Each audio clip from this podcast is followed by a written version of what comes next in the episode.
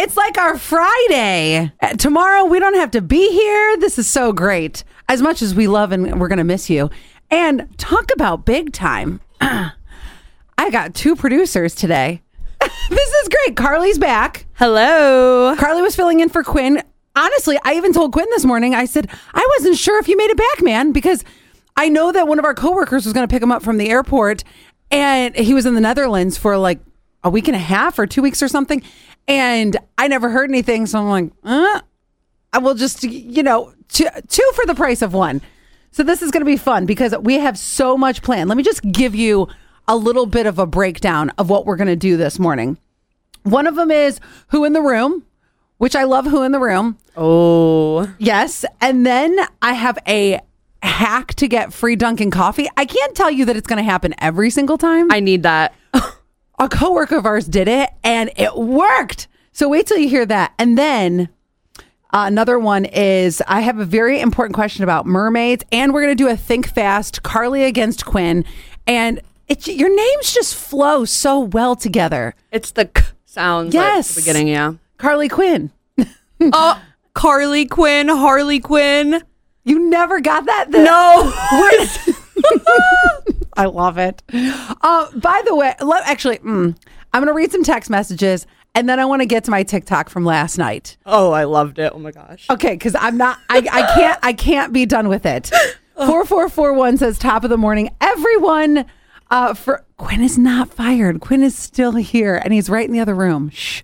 Forty one hundred. It's my Friday until Tuesday. By the way, Scott's going to be back on Tuesday, so you'll get to hear his beautiful voice. Now, I have been really just going in hard on the adult Easter baskets. Let me just tell you a little something about why I do this.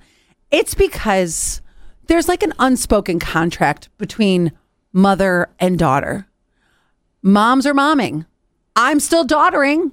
So Gail should still be providing, Gail, my mother, should still be providing an adult Easter basket. So I made this TikTok yesterday. I will I'm going to play a little clip of it and then I'm going to have to explain one part because the one part is pretty visual. But please follow. Uh you can go to you can hit up uh Allie, uh, well, it's actually this is Allie Payne on TikTok.